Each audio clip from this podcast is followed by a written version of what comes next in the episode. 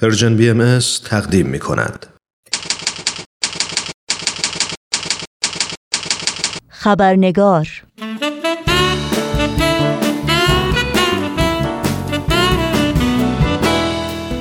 با خوش آمد به شما دوستان و دوستداران خبرنگار نوشین آگاهی هستم و خبرنگار این چهارشنبه رو تقدیم می کنم. قبل از اینکه به بخش گزارش ویژه برنامه امروز بپردازیم و با میهمان این هفته خبرنگار به گفتگو بنشینیم با هم نگاهی گذرا داشته باشیم به پاره از سرخطهای خبری در برخی از رسانه های این سو و آن سو و فراسوی ایران زمین. اجرای حکم تبعید دوازده تن از دراویش گنابادی بعد از تحمل دو سال زندان نرگس محمدی فعال حقوق بشر زندانی در زندان زنجان در پنجمین سال روز زندانی شدنش در نامه از وضعیت اسفناک زنان زندانی می نویسد و می گوید سال دیگری از حبس ظالمانه خود را آغاز می کنم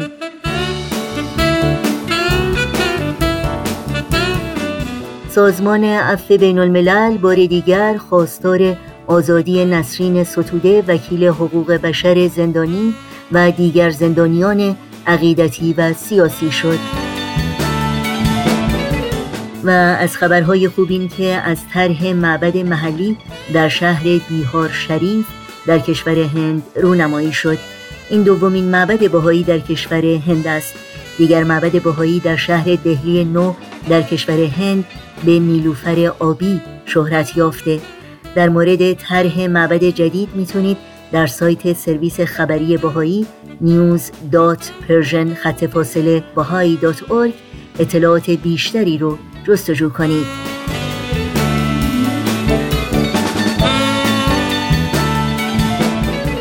و اینها از جمله سرخطهای خبری برخی از رسانه ها در روزهای اخیر بودند.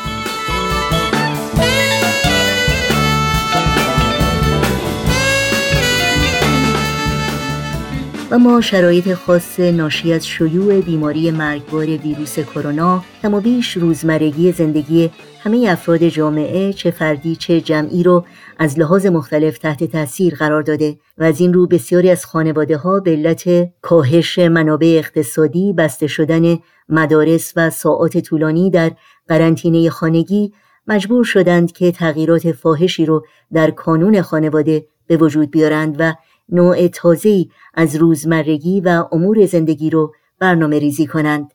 تأثیرات موقت یا طولانی مدت این شرایط بر روی کودکان نیز موضوع گفتمانهای تازه است در رسانه ها و در میان کارشناسان و صاحب نظران.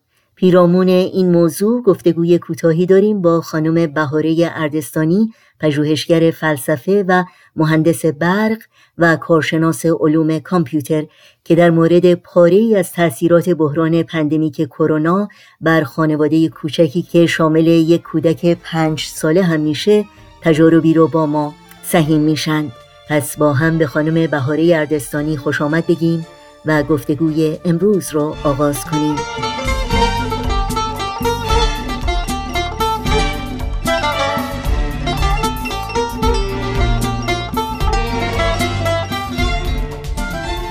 خانم بهاری اردستانی درود بر شما. به برنامه خبرنگار بسیار خوش آمدین و سپاسگزارم که وقتتون رو به این برنامه دادین. درود و مهر صمیمانه تقدیم به شما نوشین خانم عزیز و تک تک شنوندگان عزیز برنامه خبرنگار.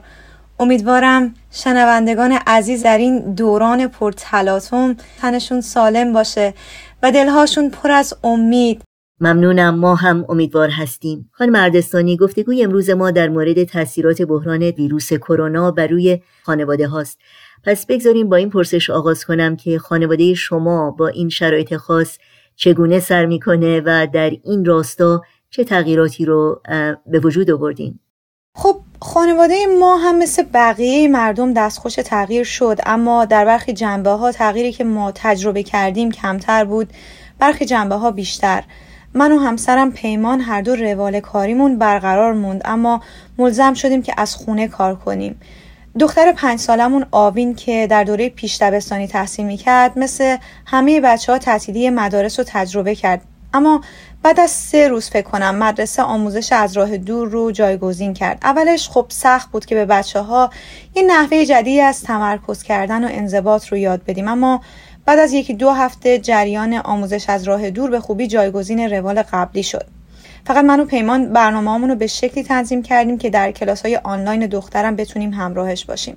راستش چیزی که در این بحران من و همسرم رو بیش از هر چیز دیگه نگران کرده شاهد بودن تاثیرات منفی این جریان بر زندگی اطرافیان و بسیاری از همسایه هامون هست و این سوال و مسئولیت سنگین بر شونه هامون که خب ما در قبال کم کردن مشقت و رنج اونها چی کار می‌تونیم بکنیم؟ البته فرصت های بسیار خوبی هم برای همیاری با سایر انسان ها برامون فراهم شد. مثلا در شرکتی که پیمان در اون مشغول به کار هست با مشورت مدیران تصمیم گرفته شد که به مشتریایی که برای هتلاشون نرم افزارهای اونها استفاده می‌کردن این اطمینان داده بشه که فعلا نگران پرداخت هزینه های ماهیانه نباشن و به جای اون این پول رو صرف کارمنداشون بکنن که کمترین آسیب رو ببینن در میان همکاران من هم گفتگوهایی در مورد اهمیت نقشی که شاخه های مختلف علوم کامپیوتر در حوزه سلامت جمعی داره به جریان افتاد.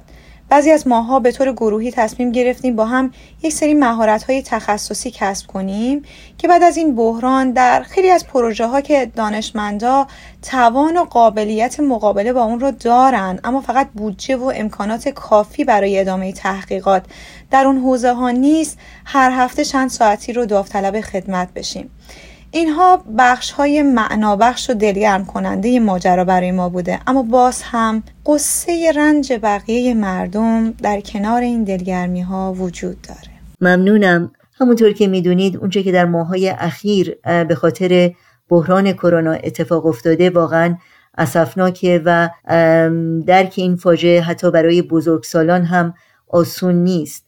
شما این بحران جهانی رو به فرزند پنج ساله خودتون چگونه توضیح دادین بدون اینکه در او ایجاد ترس و تشویش بکنید؟ این پرسش فکر کنم این روزا دغدغه بیشتر والدین هست.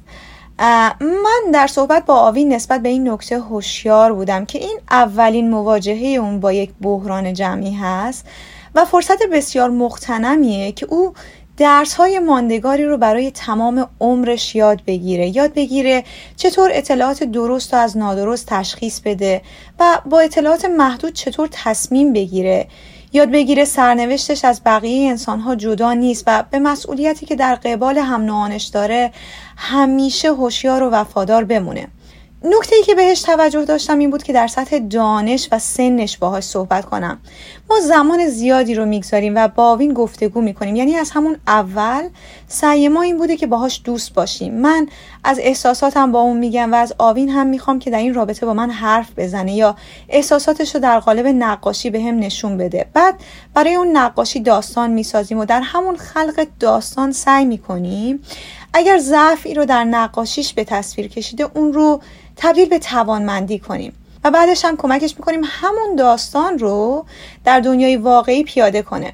وقتی با من در مورد مسئله احساس استراب و نگرانی رو در میون می‌گذاره یکی از کارهایی که من انجام میدم این هست که شروع می‌کنیم دربارش با هم کسب آگاهی کنیم. چون یکی از مهمترین دلایل استراب عدم آگاهی نسبت به اون مسئله است. مثالی که برای خود آوین البته با لغاتی که یه بچه پنج ساله بتونه باهاشون مرتبط بشه می‌زنم این هست که خب وقتی ما در مورد این مسئله نمی‌دونیم مثل راه رفتن تو یه اتاق تاریک است. چون خیلی از بچه ها معمولا با اتاق تاریک و کلا تاریکی میونه خوبی ندارن. بعد بهش میگم تو اتاق تاریک نمی‌دونی سر راه چیه همش نگرانی مستربی اما بیا بریم در مورد این مسئله با هم یاد بگیریم با هم کتاب بخونیم فیلم ببینیم و از کسایی که تو اون زمینه تخصص دارن سوال کنیم. این یاد گرفتن مثل نور میمونه اتاق رو برامون روشن می‌کنه و دیگه وقتی در اون اتاق راه میریم حتی اگه یه وسیله یا چیزی که برای ما خطر هم داره جلومون باشه می‌دونیم چطور رفتار کنیم. در مورد بیماری کرونا خب من به وبسایت یونیسف و وبسایت هایی که معلم کلاسشون معرفی کرده بود سر زدم و کتابایی که با تصویر مسائل و نکات بهداشتی رو به کودکان یاد می‌داد دانلود کردم و با هم همه رو خوندیم و سعی کردیم با هم اجراشون کنیم. شروع کردیم در مورد ویروس ها و بیماری های همگیر فیلم هایی که برای بچه ها هم مناسب باشه با هم ببینیم. الان اون با اینکه پنج سال سن داره به خوبی در مورد ویروس ها و نحوه رشد و تکثیرشون می‌دونه. و اینکه با هم در مورد مسئولیت هایی که در مورد دیگران داریم صحبت کردیم و اینکه الان ما چیکار می‌تونیم بکنیم و سعی کردیم پیشنهادات آوین رو در مورد کودکان هم و کمک به اونها اجرا هم بکنیم. با آشنایی کمی که از خانواده شما دارم باید بگم دختر شما واقعا یک شاهکاره. منظورم از نظر عشقی که به حیوانات و طبیعت داره. این عشق این حساسیت این توجه و حس قدردانی و احترام به طبیعت رو در دل این کودک چند ساله چگونه پرورش دادین؟ شما لطف دارید نوشین خانم عزیز. بله آوین عاشق طبیعت و حیوانات هست. یعنی شما ازش وقتی بپرسید که کجا دوست داره ببریدش جنگل و طبیعت انتخاب اولشه. جنگل و طبیعت هم هیچ وقت براش تکراری نمیشه. با خزنده ها هم اونس زیادی داره. راحت ما رو مارمولک می‌گیره و باهاشون بازی می‌کنه. اینکه چطور این اونس و محبت رو نسبت به حیوانات و طبیعت در وجود او پرورش دادیم اگر بخوام از شرح جزئیات به خاطر کمبود وقت صرف نظر کنم باید بگم همسرم و من خودمون این مهر و اونس رو نسبت به طبیعت داریم و در گفتار و رفتار هم خب نشونش میدیم. فرزندان ما بیشتر از اینکه به نصایح ما گوش بکنند رفتار ما رو می‌بینن و اگر قصد داریم ارزش یا روی کردی رو در وجود اونها نهادینه کنیم به نظرم بهترین راه اینه که خودمون مظهر اون ارزش یا روی کرد باشیم. مثلا پیمان وقتی داخل خونه حشره یا خزنده میاد تا اونجا که راه داشته باشه هیچ آسیبی به اون حیوان وارد نمی‌کنه و اتفاقا با احترام میبردش بیرون و خب آوین هم شاهد این رفتار بوده. مسئله مهم دیگه در مورد آوین نسبت به طبیعت آگاهی هست که ما سعی کردیم در این چند سال نسبت به طبیعت و دنیای پیرامونش کسب کنه. من باور دارم که آگاهی قوام بخش مهر و عشق و حتی موجد اون هست. آوین علاقه زیادی به تماشای مستندهای حیات وحش و برنامه های مربوط به طبیعت داره. و خب کنار هم ما وقت می‌گذاریم و این برنامه ها رو می‌بینیم و در موردش گفتگو می‌کنیم. در یکی از این برنامه ها که خیلی دوست داره مجری برنامه هر دفعه در مورد یک حیوانی دست به تحقیق و کاوش می‌زنه. بعد حتی اگه خطری براش ایجاد نکنه اجازه میده اگر اون حیوان مثلا خزنده هست و نیش می‌زنه نیشش بزنه. بعد شروع می‌کنه با خنده و آرامش احساساتش رو شرح بده و مثلا بگه در پوست دستش چه تغییراتی داری رخ میده و اینها رو ثبت می‌کنه. این فرد محقق اونقدر روی آوین تاثیر داشته که وقتی پا به جنگل می‌گذاریم درست مثل او شروع به بررسی زندگی حیواناتی که پیش روش قرار داره می‌کنه. دوستای خزندش خیلی وقتا نیشش هم زدن و دستشو گاز گرفتن. ولی از مهر آوین به دوستانش ابدا کم نشده و حس بیزاری نسبت به اونها در وجودش ابدا شکل نگرفته. در واقع آگاهی نسبت به زندگی اونها و نسبت به اینکه اونها در این رفتارشون اختیاری ندارن و غریزی عمل می‌کنن واکنش آوین رو نسبت به دردی که از جانب حیوانات بهش وارد میشه رو تغییر داده. چون درد که برای همه ما و در بدن ما تقریبا به یک شکل در سطح زیستی و عصبی تجربه میشه. اما نگاه ما و واکنش ما می‌تونه نسبت به این درد متفاوت باشه و حتی شدت اون رو در سطح فیزیولوژیک هم تحت تاثیر قرار بده و این رو من مدیون آگاهی و شناخت نسبت به طبیعت هستم. بله خیلی ممنون. به نظر شما تا چه حد این درک و این احساس توجه و قدردانی نسبت به محیط زیست و جهان هستی مهمه و می‌تونه در شخصیت کودکان تأثیر گذار باشه؟ ممنونم از طرح این پرسش اساسی. به نظر من بسیار مهم هست. عدم اونس با محیط زیست با طبیعت علت بسیاری از مشکلات و معضلاتی است که ما همین الان در حال تجربه کردنش هستیم. در بسیاری از گفتگوهایی که شیوع ویروس کووید 19 در جهان ایجاد کرده ما انعکاس این مطلب رو می‌بینیم که چطور بشری که سودای غلبه بر طبیعت رو داشت توسط این بحران بار دیگه این تلنگر بهش زده شده که ما از طبیعت و محیط زیست گسسته نیستیم و باید در این سوداگری تجدید نظر کنیم. و کدوم نقطه برای شروع بهتر از خودمون و فرزندانی که آینه و منعکس کننده ما و ارزش هامون هستند در مورد تاثیرش بر شخصیت کودکان می‌تونم بگم تاثیر کاملا مستقیم و اساسی بر رشد و نهادینه کردن معلفه های شخصیت سالم در کودک ما رو داره. کودکی که زبان بدون خشونت و سوه رو نسبت به طبیعت از دوران طفولیت میآموزه همین زبان رو در ارتباطش با انسانها هم به کار خواهد گرفت. کودکی که وجود خودش را از طبیعت جدا و گسسته نمی‌بینه خودش را از انسانها هم جدا نمیپنداره. طفلی که در سودای استیلا بر طبیعت نیست در صدد کنترل و اعمال زور بر سایر انسان هم نخواهد بود و آزادی و حق انتخاب خودش و دیگران را هم وقتی بزرگ شد محترم خواهد دونست. از تجربه شما در رابطه با کودکان در این دوره بحران کرونا بپرسم به خصوص که الان اغلب خانواده ها در چارچوب خانه ها یا حتی آپارتمان های کوچک محدود هستند نمی‌تونن فعالیت های معمول خودشون رو داشته باشن. چگونه میشه کودکان رو در این شرایط سرگرم و همچنین حس کنجکاوی و یادگیری اونها رو فعال نگه داشت. شما در این سال اشاره فرمودید به مسئله بحران و از ابتدای گفتگو تا به الان چندین بار لفظ بحران رو استفاده کردیم. در یک مقاله چندین هفته پیش میخوندم که واژه بحران در زبان چینی از همون حروفی تشکیل شده که هم واژه خطر و هم فرصت رو شکل دادن.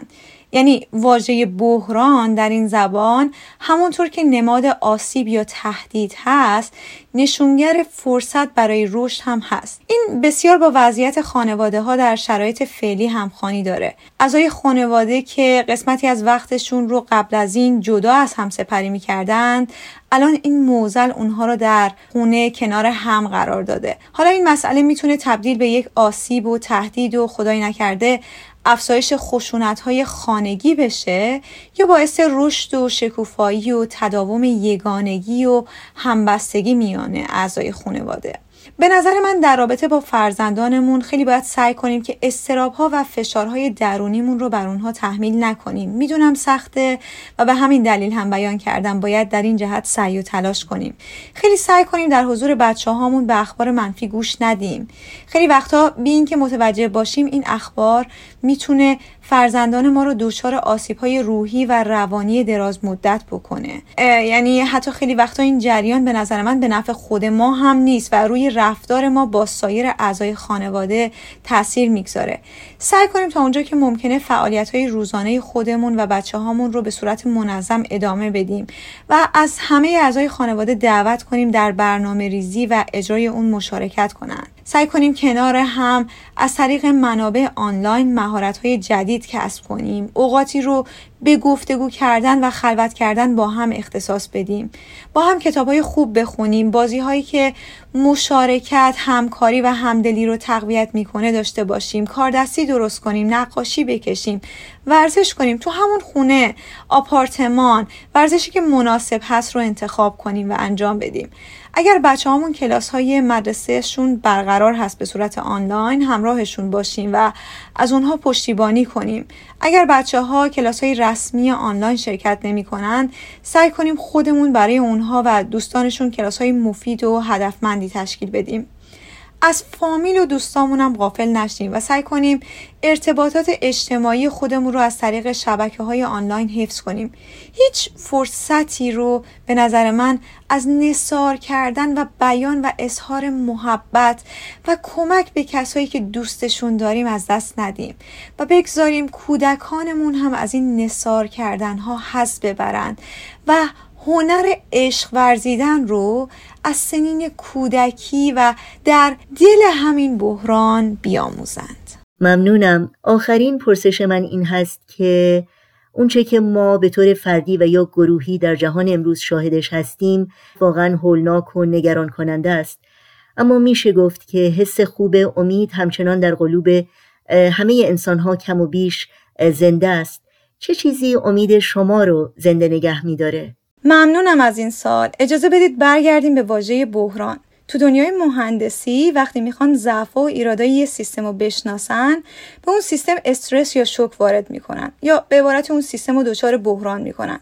در حوزه علوم انسانی هم همینطوره. البته با سیستمی طبیعی و خداگاه مثل جامعه انسانی نمیشه رفتاری مثل سیستم مکانیکی داشت. ولی میشه جامعه انسانی رو هم تو شرایط بحرانی مورد مطالعه قرار داد و نقاط ضعفش رو شناسایی کرد.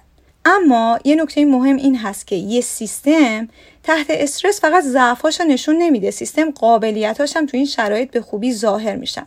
خب اخبار و شبکه های اجتماعی پر هست از صحبت ها در مورد نقاط ضعف سیستم جامعه انسانی در مواجهه با این بحران. چیزی که به نظر من کمتر بهش توجه شده قابلیت هایی است که این سیستم و اجزای اون ظاهر کردن. این به این معنا نیست که من می‌خوام ضعف را انکار کنم. خیر من هم واقف هستم که ما به قول دکتر سلطانی همه انگار سوار یک کشتی نوعی هستیم که دستخوش طوفان شده و هر لحظه ممکنه بشکنه. خیلی از چیزایی هم که دور برمون اتفاق میفته و میگذره هر لحظه داره به ما میگه که مرگ به اندازه دست دادن با یه انسان دیگه به ما نزدیک شده. ما تو این لحظه تو شرایطی قرار گرفتیم که اگه دقت نکنیم می‌تونیم هم مقتول و هم قاتل انسان دیگه ای باشیم. اما در کنار این ضعف و نگرانی ها نباید انسان چشمش رو به روی روزنه های امید ببنده. به نظر من این درد مشترک که الان همگی با هم فریادش می‌کنیم باعث شد ترمز این قطار پرشتاب جامعه انسانی کشیده بشه و ما خلوت گم شدهمون رو دوباره پیداش کنیم. یه بار دیگه به خودمون به ارزشامون به رابطمون با طبیعت فکر کنیم و به آدمایی که تو شرایط به ظاهر عادی قبل از کرونا زندگی به مراتب اسفبارتر رو تجربه می‌کردن.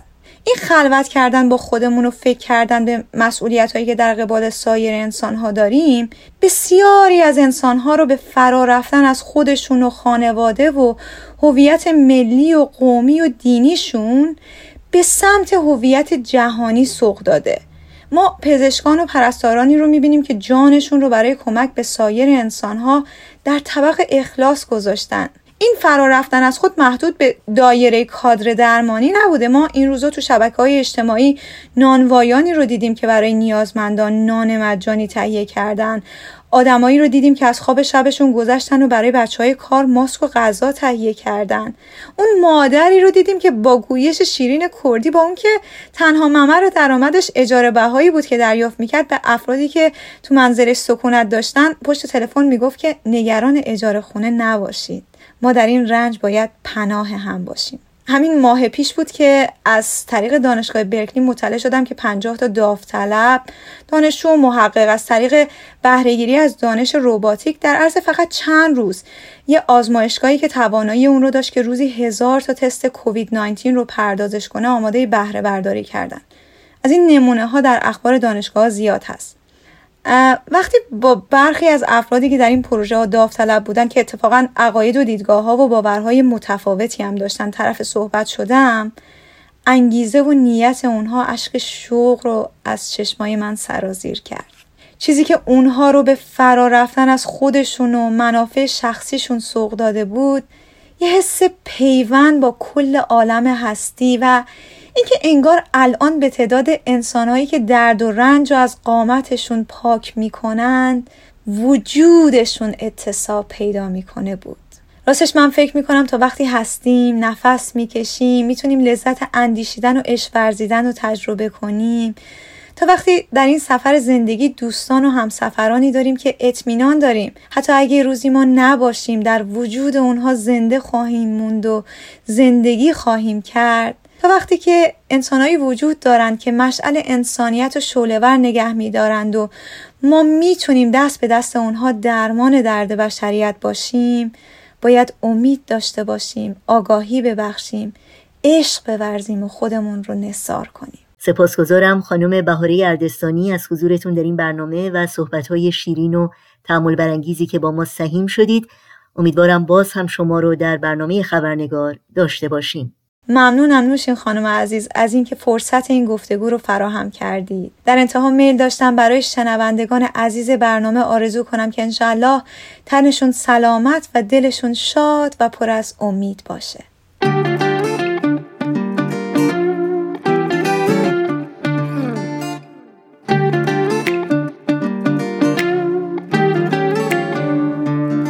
تو طول روز تو دل شب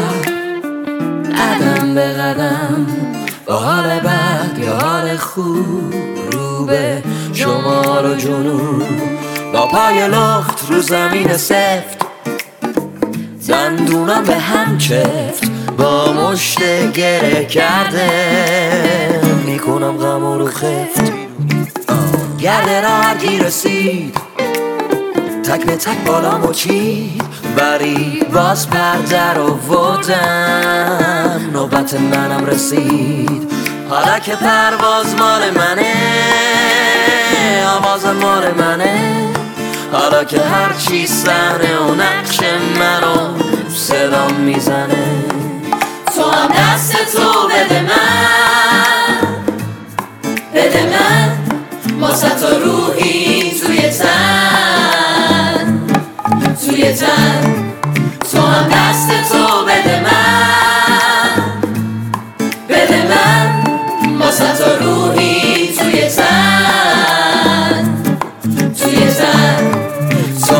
دست تو بده من. بده من ما تا روحی توی تن